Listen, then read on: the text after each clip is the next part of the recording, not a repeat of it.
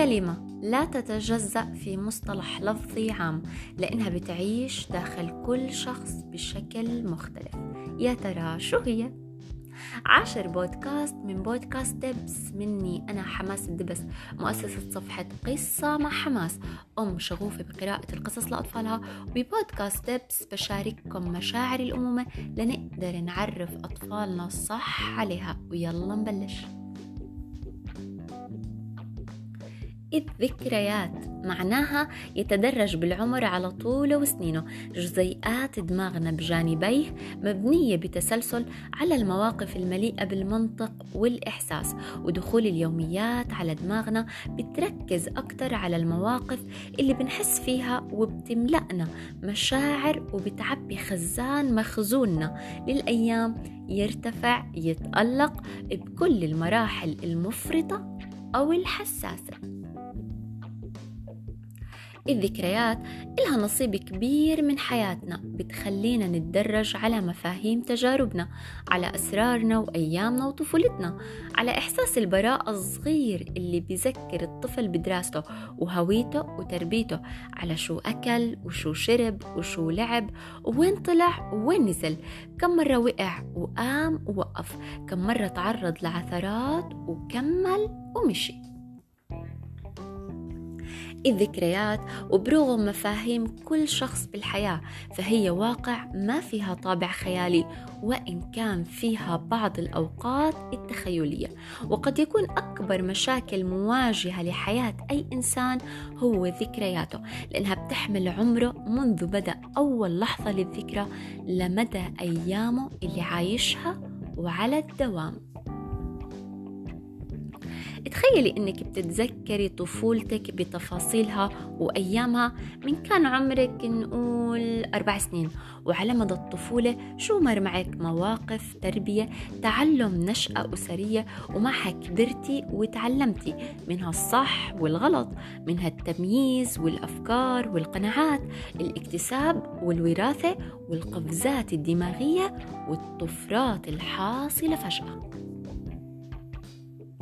أول مرة لعبتي فيها أتاري أول مرة حضرتي سالي لدي لهدي ريمي وإن كنتي من جيل التسعينات فأكيد مر عليكي الحديقة السرية هزيم الرعد كونان وكمان القناص شو بتتذكري من الطفولة؟ الصعب ولا الحلو أكثر؟ الإجابة إلك مفتوحة وكبيرة قد ما بدك عمرك سألتي حالك إذا بتحبي طفولتك ذكرياتك تفاصيلك؟ الإجابة لكل إنسان مختلفة فاللي بيسمع البودكاست أول شي ممكن خطر عباله هو أول شي واجهه وتعرف عليه ولساته متذكره.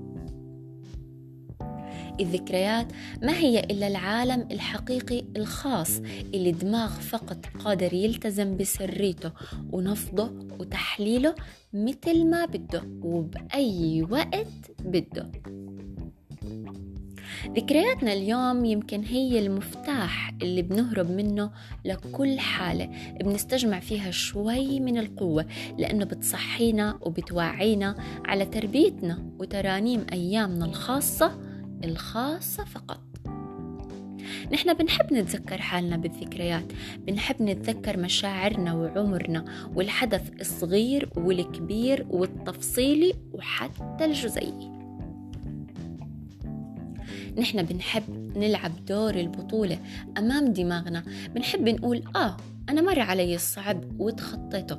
بنحب نقول أنا كنت هيك بس صرت هيك. بنحب نتجرد من عواطفنا وضعفنا ونكون أساطير مرصعة بالمجد أمام ذكرياتنا لأنها العمر ولأنها الفخر سواء بالإيجابية أو المواقف السلبية.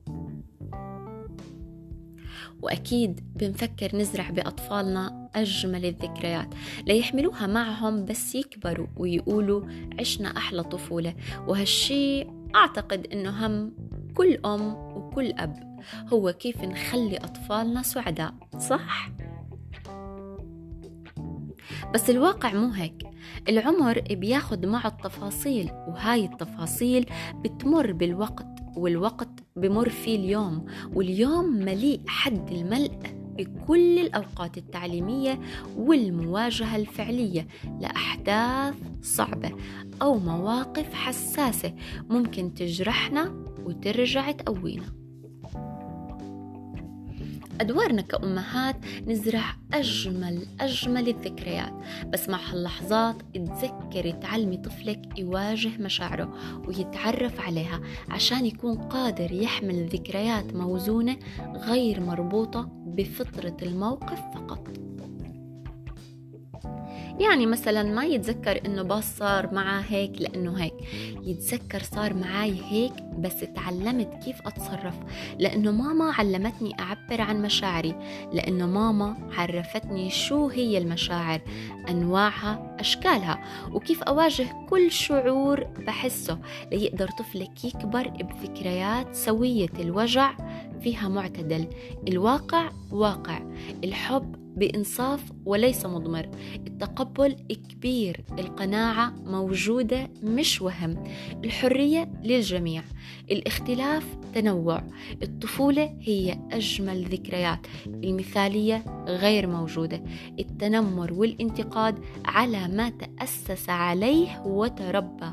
والفطرة هي ما قد خلقت عليه. والتعلم هو الاجتهاد. وجهاد النفس بيجي مع الوقت. ازرع بطفلك ذكريات حلوة بس خليه هو يبنيها ويركبها بذكاء بعيد منك وبأحد أسرار الأمومة الخاص فيكي شو ببني اليوم بطفلي؟ ببني واقع لأنه بالواقع ما في خيال. هاي كانت عاشر بودكاست إلك من دبس وبحكي لك زي ما بحكي لك كل يوم.